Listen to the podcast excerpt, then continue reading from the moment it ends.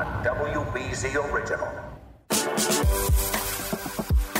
I'm Larry Gulko. I'm Roger Berkowitz, and this is Name Brands, the podcast about the story behind your favorite brands. Today, we're pleased to have David Kahn with us. David Kahn has a stellar 30 year track record in the footwear industry, having started in sales at Macy's while in college. After graduating, David became the company's first ever athletic footwear buyer.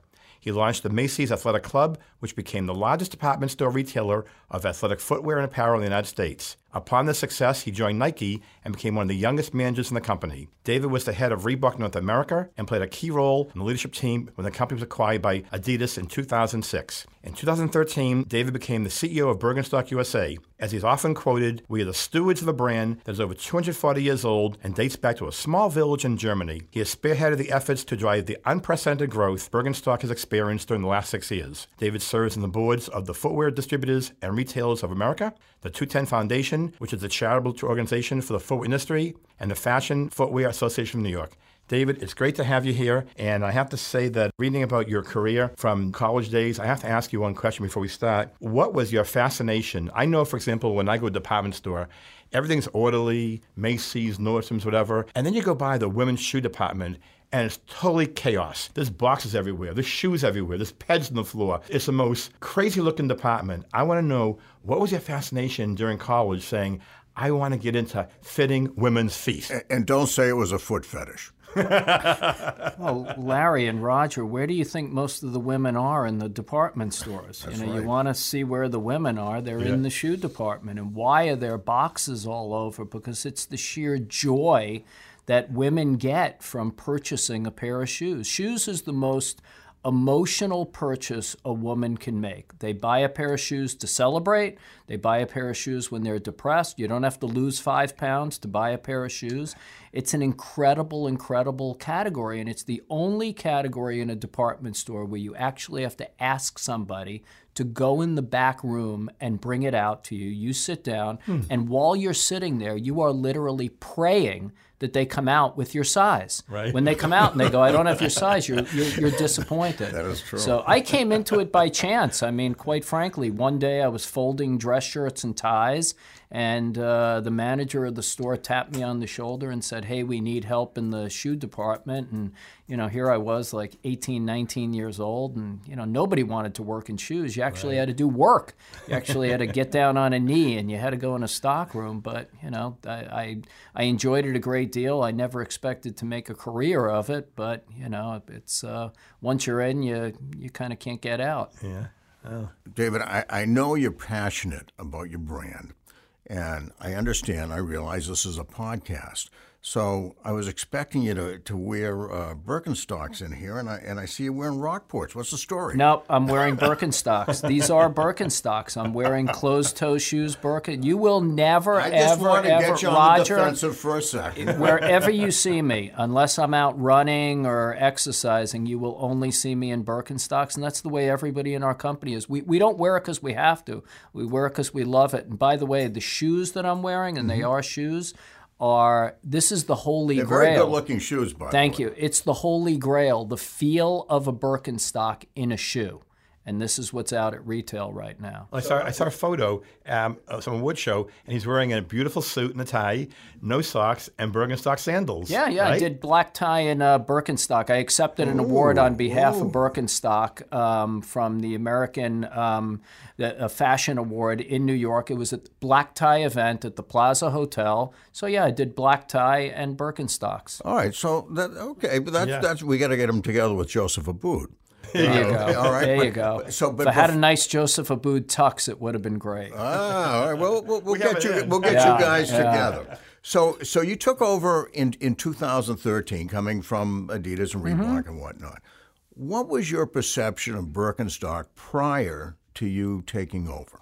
this was a unique opportunity for me. Um, I'm a brand guy. That's what I do. I'm a brand guy. And being in this industry and realizing that you only have so many chances in your life to manage, to, to have responsibility for a brand that is, this is one of the most iconic brands on the face of the earth. Um, the brand goes back 245 years to a small village in Germany where a shoemaker put out a sign that said, you know, one word, shoemaker. Mm-hmm. And here we are 245 years later, and here we had this incredibly iconic brand. And not only was it a brand that I knew, it was a brand that I wore for 25 ah, years. Okay. So I was a Birkenstock guy. Um, after working for Adidas, or as they say in Germany, Adidas, right. I became known as a guy who knew how to manage and work for a German owned company.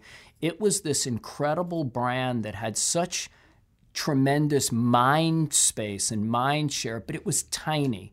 It hadn't yet been unlocked. It was almost as if the people who wore Birkenstock were the people who only wore Birkenstock. Right. They were the stereotypical Birkenstock consumer, and I saw this opportunity with the team we had and with our team in Germany to unlock this and to say, you know, th- the interesting thing when you talk about brands is there are brands that people like, and then there are brands that people love. And I mean capital L love. Mm-hmm. This is a brand that the people who wore it loved. And my feeling was if you had a small sliver of the population who loved something, boy, if you love pizza, mm-hmm. there must be a lot of other mm-hmm. people who are going to really love pizza. Mm-hmm. I felt it was just time to share this with a broader audience. Me, David, going back in time, code is 240 years, whatever.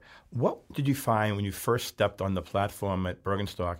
What were some of your major challenges of difference marketing, building a heritage brand versus a younger, upcoming brand? Yeah, um, this is a brand that um, for many, many years was a manufacturer of shoes. It became a brand by chance. It wasn't really a brand, it wasn't managed like a brand. Mm. It was an incredibly well made, handcrafted, made in our own factories, made in Germany shoe manufacturer. And um, the biggest challenge was going from thinking like a manufacturer to thinking like a well managed brand. And luckily, we have a team in Germany and global leadership that really agreed and really um, set forth this path to say, we've got this incredible, incredible brand. Let's make it a lifestyle brand where it has that emotional connection and um, there is no demographic for great products. I mean, our mm-hmm. belief mm-hmm. You know, this is one of the only products on the face of the earth where you've got a grandma wearing it, you've got a teenage girl wearing it, and everybody in between. You know, it's interesting. You, you talked about the emotional connection and the sort of love and the passion. So last night, I'm having a, a, a family dinner. There's about seven people there. And I mentioned that we were having you on the podcast today two people immediately got up and started telling, like in a very passionate way. Right. You know, it's not like, oh, yeah, I had a Coke the other day or mm, whatever. Mm, right. They just sort of launched into this telling Birkenstock stories. And I think, to your point, you're right. You've got a, a different kind of connection in a sort of how do you best leverage that connection in terms of where you're going. Now, you made a comment before about never compromising brand equity. Ever ever, ever, so, ever. So could you elaborate on that? Because I, I think I think it's a key point. Yeah, I think, you know, when you have people that aren't, we never use the word consumers. Mm-hmm. We have brand fans. When you have fans and they love your product, you never compromise them. You never break that trust. I mean, it's like if you have a great restaurant and people come in and they love the meals, and all of a sudden they start dialing it in, you know, they're basically, you know, sooner or later you lose that connection. It's like a, a great band. We liken ourselves to a great band. Mm. If you're a great band and you're constantly putting out great music and great concerts, I mean, Bruce Springsteen doesn't show up and just go, oh, it's a Thursday night, I'm in Pittsburgh, let me dial it in. Right. No, you treat it as if every show, every concert is convincing that last person in the last row that hasn't quite gotten it yet what you're all about. And we believe that um, great brands um, that compromise themselves lose that connection. And we've all mm-hmm. seen things that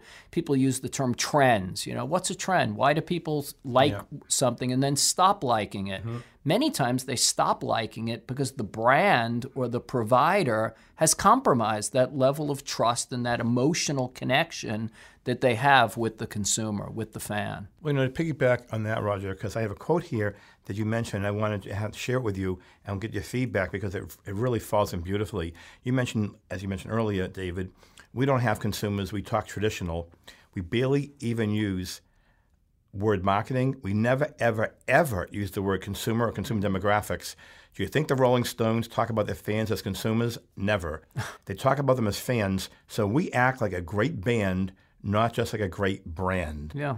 So- So we live that every day. Right. We live that. It's not just words on a paper that you might have heard. That is that is the culture. Yeah, And that's yeah. the way, you know, every person in our company is. I mean, we have you know, as much as we're modern, we have an old school call center out in Marin County in Novato and California. And we've got, you know, 40 or 50 people that take chats and emails and calls from um, from people, you know, c- consumers. Use the mm. word consumer. Some of them are people who bought online and might have an issue and does this fit, blah blah blah. Some of them are just people who want to call and you know mm. rap about Birkenstock. Mm-hmm. And you know, if it takes 10 minutes, it takes 10 minutes. We're not going. You need to be on and off the phone in two minutes. When you're talking to people who love your product, what's most interesting is like Roger, you shared that story about at dinner last night. I've been on a plane where you're sitting next to somebody and oh, what do you do? "Oh, I work for Birkins.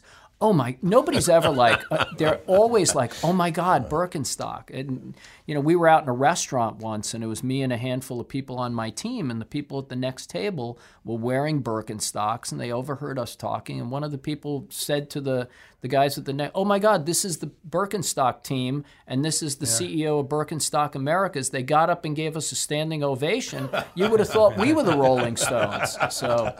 So, so what do you do, for example? Because that's a really great scenario. You know, let's go back in time. Because my perception, like many baby boomers, Bergenstocks, Roger, right? They're you know the hippie days, Woodstock, All true. earthy. What's that? All true. Earthy, crunchy. How do you how do you take the consumer whose perception really goes back decades to when it was earthy, crunchy to now it's the new Bergenstock? Like, how do you capture their mind share, get their attention to introduce them to the new Bergenstock so they become these fans? Sure. I mean, we embrace our history. We don't go away from our history in any way. You know, again, going back 245 years, um, you know, handmade quality, but the hippie connection is, you know, the, the story of Birkenstock is it was the late 1960s. There was a woman named Margot Fraser from San Francisco.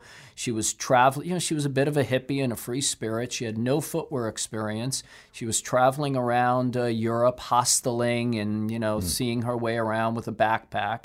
Her feet hurt. She came upon these weird looking shoes in a spa in Germany. She wore them the rest of her trip and her feet felt great. She came back to the Bay Area and all of her friends, you know, her little hippie friends were going, What are those things? Can I get them? She actually wrote a letter to the Birkenstock family, Carl Birkenstock, the heir to the Birkenstock family, who had never distributed shoes outside of Germany. And he said, Sure, why not? Well, they sent us some shoes. She went out and she went to the traditional shoe stores with a bag of them. And every single store owner said, Nobody will ever buy these. These are the ugliest shoes we've ever seen. Put them in the corner, let Yeah. them get dusty. Now, Margot believed so much in them that she found alternative distribution. And that alternative distribution at the time was health food shops, um, head shops, if you want to call Right, it that. So that's how, I mean, that's why I'm, you know, not running the company here in Boston. That's why we are in Novato, Ah. California. It goes back to the whole, you know, summer of love and Birkenstock, and we've moved pretty far from that. But, you know, Larry, the real answer is we never compromise that. You know, the stereotypical Birkenstock consumer is still there for us. We never, ever compromise that. And the example I use is, you know, you all remember high school and you had, you know, the high school cafeteria. You always had the cool kids table, quarterback of the football team, the cheerleaders, and then way over in the corner you had kind of the geeky kids. Right. Birkenstock was for many years the geeky mm-hmm. kids. Mm-hmm. well, all of a sudden we started to sense that some of the cool kids were getting on it.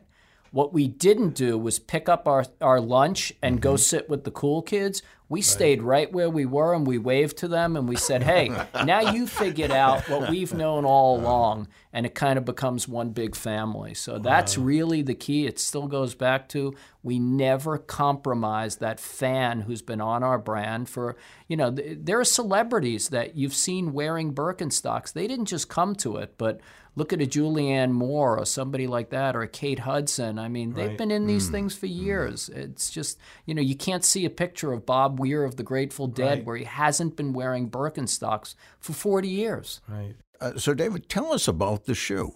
Tell us what differentiates it. What what makes it what it is. The beauty of Birkenstock is its simplicity. Um, you're talking about a few pieces of leather, so to say, some cork, latex, and and an outsole. Um, Birkenstock is one of the most perfect creations on the face of the earth. I mean that with, without being hyperbolic. Birkenstock created what we call the footbed. It's mm-hmm. the only shoe that actually molds to your foot. So after you've worn a pair of Birkenstocks, and if you're new to Birkenstock, it takes a little bit of break-in time. It's not like the typical shoe. You buy it, you wear it, you walk a few steps, you go, "Oh, this feels great." The truth is that is not the way a shoe should fit. You should wear it. You wear your Birkenstocks. We like to say it's like training wheels. Mm. You wear it in your house a little bit, it breaks in a little bit, and then after a couple of weeks, it molds to your foot. It actually becomes like the best orthotic you can buy. And if you ask anybody who's worn Birkenstocks, they will tell you if there's ever an occasion where you can't really wear Birkenstocks, maybe a black tie event with Joseph Abboud or something like that, you will um, you'll have a hard time not wearing them. It is one of the most perfect creations that's ever been made in, in, any category of consumer products, and it is the simplicity of it. And and again, not uh, but to go back to compromise, we not only will never compromise the brand, we'll never compromise that. You will never see a bir- pair of Birkenstocks that doesn't have true orthopedic benefits. For all, for anybody saying, you know, oh, you're the hottest thing in fashion and you're all over the Paris runways, this is an orthopedic product with uh, podiatric benefits. I'll tell you, my daughter unfortunately had two uh, sesamoid fractures, and she went to the top um, uh, orthopedic surgeon here at Boston Children's Hospital. She didn't need surgery, thank God. And when she was all through, and, and they said, Kimberly, you're out of the woods, the doctor said, Kimberly, if you're not going to wear sneakers, you're going to wear Birkenstocks. Absolutely. So then also, just about a month ago, I'm with her at the beach here in Boston, right? And she's wearing these pink Roger, rubber sandals. and I said, Kimberly, I said, what brand are those? Yeah. She goes, they're Birkenstocks. Birkenstocks?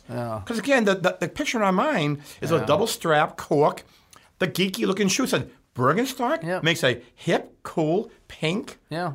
sandal? And she loves it. She says, Dad, they're great my feet, for my arch. So just tell us what's happened since you came aboard, Why, David. why, why, why, You you have it just there? why are you just saying that? Okay, so I, I went into my wife's closet. Are these used or new? I went into my wife. I went into my wife's closet. Does she and know that? I asked her. Yes, and I and so The she keys, has a uh, pair of Birkenstocks Thank your wife. Beautiful. And, And- they're kind of broken in. They're broken in Yeah. and they're Beautiful. stylish. They are stylish. Wow. That's Her sister fantastic. wears them and thinks they're very cool. So Fantastic. I just, I so I am just wanted to very show we walk the talk here. so. Fantastic. And on top of that, I read also, besides the fashion that Roger just brought in, share with us Valentino, the Academy Awards.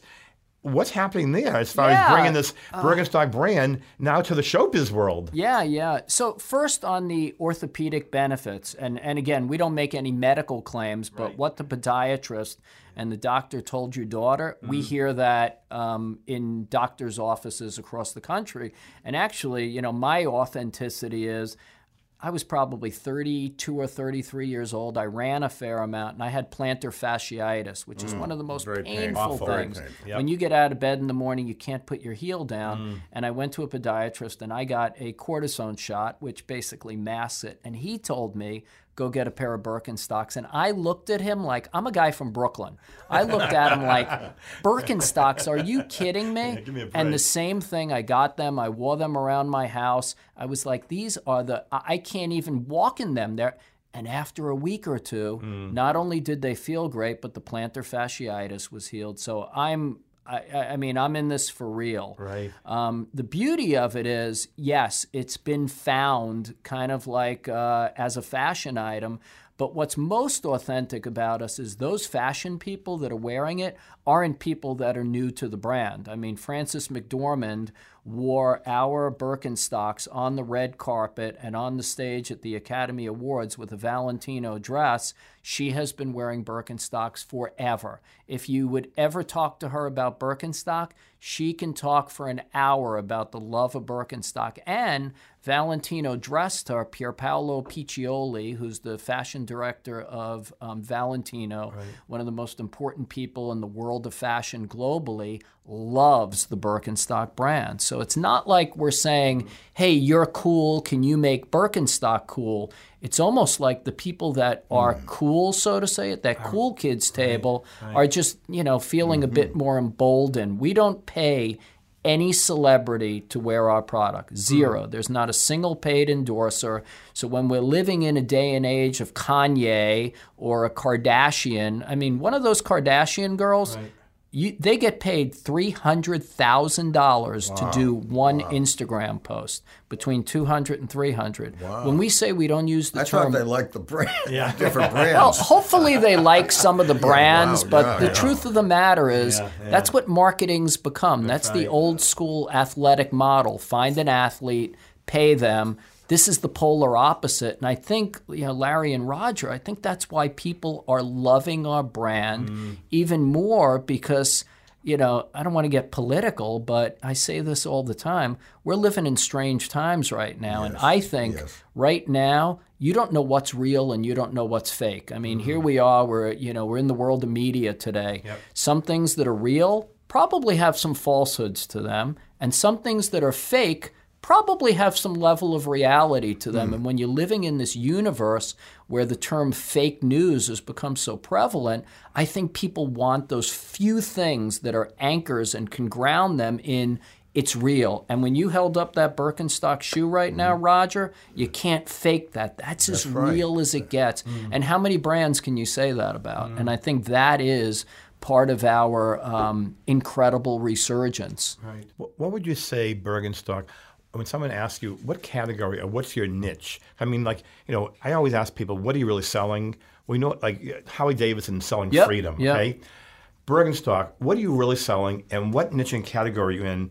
And you see the categories changing over time? Are they changed in the last six years? Or share with us, how have they changed? Yeah, I think that brands who stand for more than their product, Right. um, you know, brands who have that why factor that, you know, traditional marketing people talk about are the brands that thrive. I mean, you talk about is Apple selling uh, computer equipment or are they selling um, change the world by technology? Is Nike selling sneakers or are they selling, you know, sports and fitness and, you know, designed to the exact specifications of world class athletes?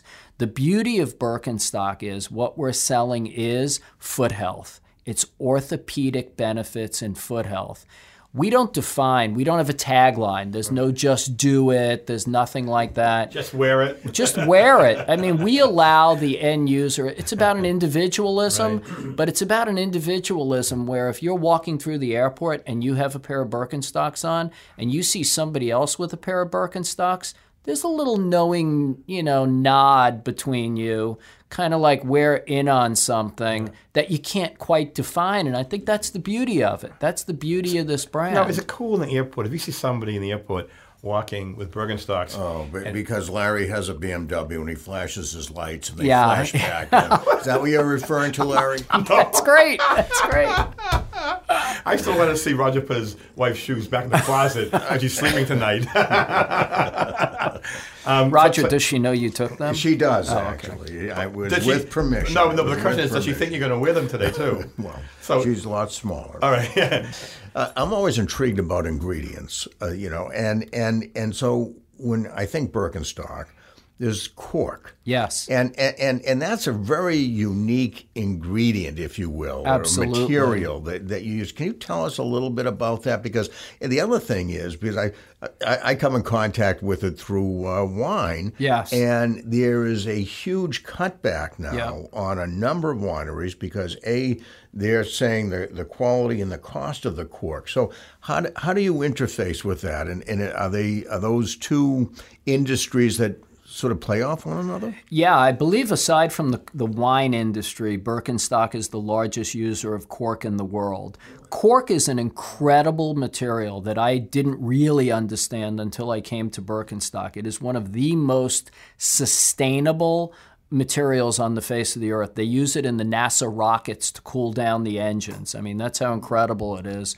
Um, cork is all natural. When you uh, cut the bark, and that's what you use for a cork tree, it regenerates over 10 years. So when you talk about sustainability and people that are like, oh, we need to do a product that speaks to the, you know, the environment. Well, we've been doing this for you know a long time, many years using cork. It's we don't waste a single granule of cork. If you went to one of our uh, manufacturing and fact, factory facilities, it is just incredible. The cork granules are um, ground together and are with latex, and that's what creates our footbed, so it molds to your foot.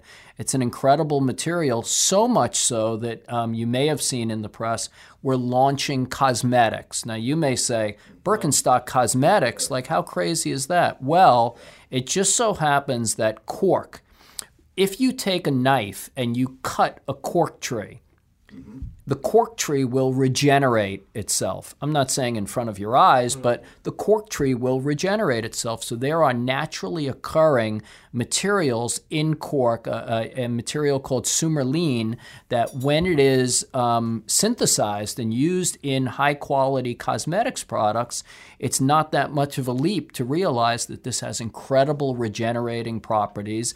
And the people that are testing our cosmetics, and I'm talking skincare, not just foot creams, um, in Europe right now are having phenomenal results, and we will be bringing this to the U.S. and North America within the next few months. And we expect this to be, I mean, if you have women who love you as a shoe brand, now we're going to give them the benefits of that cork um, in in in healthy ways. So that's an That's interesting. exciting. That's a great brand extension. Yeah, Yeah. And, yeah. I, and I read somewhere where you're also doing mattresses. Yeah, which is absolutely incredible. Well, we make a footbed. Why not make a bed for you to sleep in? Right. And when you talk about like high end, you know, maybe I'm like Joe Sixpack when it comes to beds. You know, I never really thought about what kind of bed I have. I'm sure my wife got a very good mattress, but um, there are European sleep systems that are far beyond what most of the U.S. Um, you know, U.S. doesn't really use the term sleep system.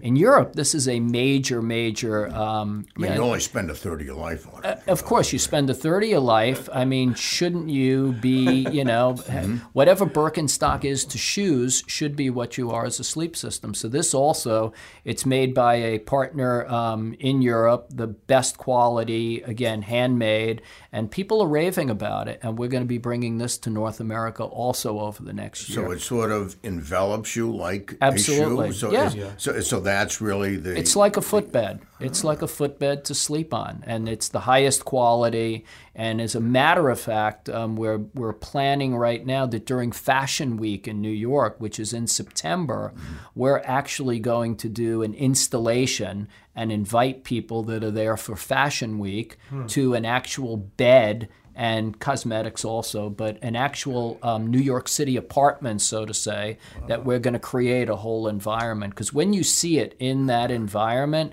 and you see it accessorized, and even with a pair of Birkenstocks you take off before you get into bed, it's pretty compelling. And having just laid on it for a couple of seconds, um, I kid you not, it's it's pretty incredible. A high-end bed made in Europe um, with Birkenstock quality. Dave, if we could change the second little topic, I want to talk about Amazon. Okay. Now, everyone thinks today, naturally, if Uh, David's shaking his head, but I, I, I wanted to say ahead of time. You, you, I'm betting you're an Amazon Prime customer, right? Personally, I am an Amazon See, Prime I- I customer. know. Right. Go ahead. I, I Oh, just that's wanted right. to use that as a prelude to your Yeah, question. no, no. ahead. If you love Amazon, the question is, that it appears today any business, or at least the assumption is any business that doesn't hop the Amazon bandwagon to sell their products is going to be kind of left in the dust, so to speak. And I know that you guys were with Amazon, and several years ago you made a decision, a conscious decision, saying Amazon, I guess, does not reflect our brand voice, our brand equity. It's, it's not what we want to be. Share with us why you pulled out of Amazon and what kind of either repercussions you got, and how did sales, how is sales now since you left Amazon? Larry, you phrased it perfectly. Um, a few years ago, when well, I'll, I'll, put it to you this way: historically, when I first came to this company, and we were much smaller than we are today, Amazon was one of our largest customers. They were one of our top three customers. By the way, the top three customers on my first day in the company, we now do zero business with. And while we don't quote our revenue, we're doing a significant multiple, multiple beyond what we were on that day. So um, the strategy is working. Part of that strategy was it goes back to when we said we will never, ever, ever, ever, I repeat, ever a hundred times, compromise um, the brand equity. Um, we did not set out to be anti Amazon in any way. Um, as a consumer, I love Amazon. I got some solar lights for outside my house delivered last Saturday.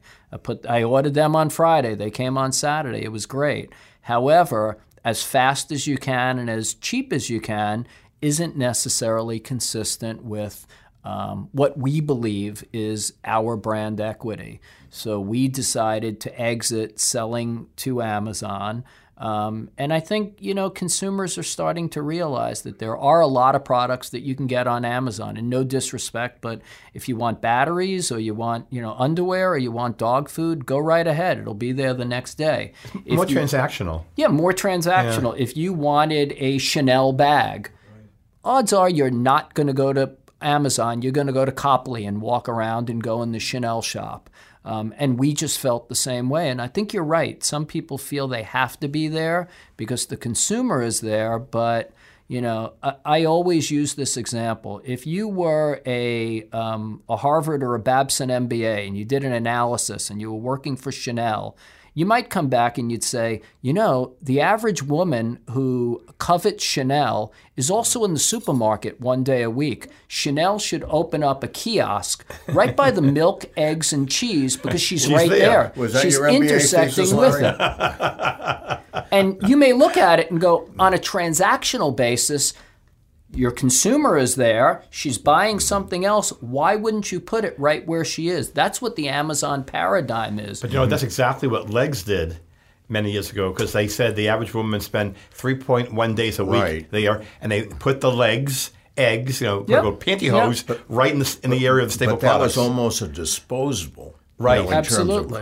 And yes. we believe just the yes. opposite. You're we right, believe right, that there are some things that should be a little bit less transactional and a bit more emotional. And um, you know, we're pretty, there's no gray area for us on this, and we made the leap to not do, and we never went public with it. It's not like we made some public right, breakup or statement. Yeah. Unfortunately, or fortunately, um, some of our communication in the market um, to our retailers was made public and um, and it, it, served us quite well. Again, we're not trying to be the poster boy for do good or anti Amazon. We're not anti Amazon. We're pro Birkenstock, and pro Birkenstock means that sometimes you need to make challenging decisions on yeah, where you no, distribute no, that, your product. That, that, that makes a lot of sense. There's no question you manufacture in a small town in Germany. Yeah. Uh, yeah. What was that movie that was? It, that was. I guess there's a number of movies, but what was the movie? Something about Budapest, the Hotel Budapest, or Hotel something? Budapest, maybe. Was that the movie? That was I think that was shot there. Is that in the, in the yeah. same town where? Uh, I don't know if it was. Um, it, it's beautiful. I mean, it's it's you know you're out in the countryside of Germany. It's everything that you can kind of romanticize but it's truly um, handmade, very old school, the way the shoes are made. Our factories, I think we've only allowed a few media to be behind the curtain there. I liken it to Willy Wonka's chocolate factory, I mean, for shoe people. And being in the footwear business for so long and traveling to Asia and being See, that, in factories, yes, yes I can tell you, um, Birkenstock and made in Germany, we make our shoes in uh, partners in Portugal. It is the highest quality. You walk through these factories, it's pretty incredible. So you've never been tempted, like 99% of the rest of the shoe industry, to move uh, manufacturing to Asia or uh, China or Vietnam? Uh, I, I it's probably been tempted through the years, um, but I don't think there's any real advantage to it. And and right, I'm on the board of the Footwear Distributors and Retailers of America, and right now there's board calls three times a week because of you know the president's talk mm-hmm. on tariffs. Mm-hmm. Um, you know we're sitting pretty right now. We're not involved in any of that tariff situation because we are made in Germany, and I think staying true to the quality and the heritage and the authenticity is very important. I mean, you know, I like to say, you know, you said it at the beginning, but I'm just the steward of this brand. There, are, there's there's somebody's name on every shoe we make, and they have a 245 year history in Germany. And when you look at great German quality brands, um, it's, it's, it's what we do. It's it's what we're all about. You know, it, also appears to me that you know you're clientele or your fans, right? Your fans. Thank you. Your fans. You're getting love it, and respect your brand yeah. because you have meaningful conversations with them as well. Share with us, David. What are you doing as far as uh, the importance of corporate social responsibility for the brand, and how are you infusing that into your corporate culture so it relates to the fans who love your brand? Yeah, I mean, first off, it's about your company culture. I mean, we don't when I say we're real, we are absolutely real. We don't fake anything. We mm. don't, you know, it's like talk it, walk it. That's every employee of our company. I think the biggest thing we can do to be socially responsible, aside from, you know, fair manufacturing and fair pricing and all that stuff is really to create a culture that encourages our employees to do great things. I mean, our company mission statement is very simple. We sell products that bring people happiness and satisfaction. We sell products that bring people happiness and satisfaction, and that's it. If you stop anybody in any of our, um, you know, in our New York office or in California and ask them, "What's your mission statement? What are you doing today?" We sell products that bring people happiness and satisfaction. If we do that right, it's good for our end users. It's great for our retail partners and our and our um, employees and their families. So I think that's really important. I think people need to. I mean, I have a son in college right now. He's going into his senior year. He's at Berkeley and he has an internship. And we've talked about this about how you know I think the generation right now doesn't just want to work. I mean, I really spent a fair amount of my life just working and not thinking about anything beyond that. I think kids right now want to feel like they're doing good while doing good things. And, and that's very consistent with the ethos of our brand mm-hmm. and our culture.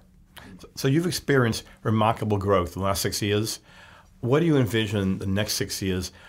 What how do you look at Birkenstock expanding, and are certain things that you're concerned about where they could be perceived or real barriers to achieving some of these goals you want to achieve? Yeah, it's interesting. Um, two weeks ago, we just had a, a uh, company meeting and we launched something called Our Moonshot. We shared with all of our employees, since it's the 50th anniversary of you know, uh, Neil Armstrong stepping on the moon. We actually shared, and we have a lot of younger employees, so this was like a history lesson for people. But I'm a bit of a history kind of buff, and my head of marketing, Scott, um, really into this. Um, showed the video of John F. Kennedy on May 25th, 1961, talking about how we're going to go to the moon. And the truth being, it's not like everybody cheered and said, Yeah, we're going to the moon. Most people thought he was outrageous. It's out of your mind. It's not science, it's science fiction. Well, what we did was we basically said to everybody, and we have a saying internally, we always go up to employees and we go, Is this as good as it gets? And if they ever say, mm. Yeah, we go, Oh, I don't know if you're sharing the vision. Right. So we shared this idea of our moonshot. And it was less a moonshot of we want to be X in revenue, although we did state that. It was more what we want this brand to mean across categories to the to the marketplace. We like to say we want this brand to be the center of the footwear universe. And we want to think differently and we want to act differently. We want to be on a higher level. We want to be one of those companies that you don't just think about as a shoe company. There's a big difference between Apple and anybody else who does what they kind of do. Mm-hmm. There's a big difference between Nike and anyone else who's in the sneaker business, so to say. And if you hold yourself to that level of ascending beyond where people see you right now, because the truth is, you know, we use this example, but it's like when President Kennedy said that, there was a small committed group of people at NASA that believed it when most people didn't have the vision. When we came here six years ago, we were a handful of people sitting in an office out in the mountains of Novato in California. We believed it. The world didn't believe it. Now, after you do it, everybody mm-hmm. goes, "Wow, you know, you guys were lucky. You know, you guys just, you know, that brand was starting to pop." yes. We're looking at it now and going, "Oh, if you think we're going on cruise control, we don't know cruise control." So we're going to take people to places where I think they don't think this brand. Um, maybe has the potential to be, but we're going to. And again, going back to that band reference, but you know, the Beatles played two minute love songs for the first three years. It was She Loves You, Yeah, Yeah, Yeah. Then they did Sergeant Pepper's Lonely Hearts Club Band, and people were like, what the heck is this? They took people to a place where they never would have gone on their own, and now they look back and they say that's genius. That's the level that we're trying to hold ourselves to, not operating or thinking like a shoe company, but we're in the entertainment business. We're not in the footwear business. We're in the show business. The stars of the show just happen to be the shoes. And if we think about that, we're continually trying to entertain people so that when they go into a store, retail isn't just dead, but it's exciting to them. I mean, for all the talk of retail being dead, we opened a store in Soho on Spring Street off of Greene in New York City, people would have told us we were crazy to open a retail store. We spent two years finding this location. Since it's open, we now have to have a security guard. I wow. kid you not. Wow. On the weekends, really? it is almost out of control pandemonium in a Birkenstock store. Wow. Yeah. So there is a huge shift in in footwear right now, is, and it seems to be accelerating. One of the things that's happening is that, and it, it, I think it fits right into what you folks are doing, but this sort of casualness. Mm-hmm. Away from the tradition, away from convention. Yeah. Um, where is that going? Where is it? Where? What do you see happening over the next few years to the industry at large? Yeah, I think the casualization of uh, the wardrobe has just become part of you know the United States, Canada, without a doubt. I mean, it's rare that you'll see somebody wearing a suit and tie anymore, even on Wall Street. Um, so um, I think I think health and wellness is the biggest trend that's really hitting, you know, not just footwear but everything, and I think that plays well to us. Um, you know, having said that, most people in offices across America aren't necessarily wearing sandals to work. We're very aware of that, that there are some restaurants where they won't even let men in with uh, open toe sandals. Some. Um, yes. Some, hopefully not all. Um, but um, we are very focused on this, again, this holy grail of the feel of a Birkenstock in a closed toe shoe, the feel of a Birkenstock in a wedge for a woman to have a little height. And that's where it really plays to the casualization of the workplace. I mean, aside from a formal occasion, and there are a lot of people who send us pictures of brides being married in their Birkenstocks. Um, and now the big thing is kids wearing them to proms like crazy, hmm, the amount really? of pictures we're getting. Wow. But aside from a few occasions, I mean, if you're going to run a marathon, you're going to go do CrossFit, you're going to get married, I don't know, maybe, you know, something like that, yeah. it may not be appropriate for all. I'd say most occasions, maybe not all. I don't know. I could see a Birkenstock running shoe. What's really interesting is most um, there is a large. Forget the celebrities who are our fans. I can't even begin to tell you how many professional athletes wear Birkenstock when they're not on the court or the field as a recovery shoe. Um, there's a gentleman named Scott Jurek. Scott Jurek is the world's best ultra marathoner in the world. Um, he wears Brooks when he runs. Um, you know, he ran the Appalachian Trail. I mean, he is a legend. When he's not running, he wears Birkenstocks because he feels that they have extended his running life. Um, Navy SEALs. There's a reason why a lot of the Navy SEALs, and if you saw the movie Lone Survivor, mm-hmm. if you watch the first scene where they're showing the barracks, they zoom in on a pair of Birkenstocks. And I might have been the only person to catch that but it's real. The Navy SEALs um, wear them when they're not in training to help their feet recover. It's a pretty incredible phenomenon. So I think the biggest trend is just wearing things that are good for you and doing things that are good for you. Beautiful.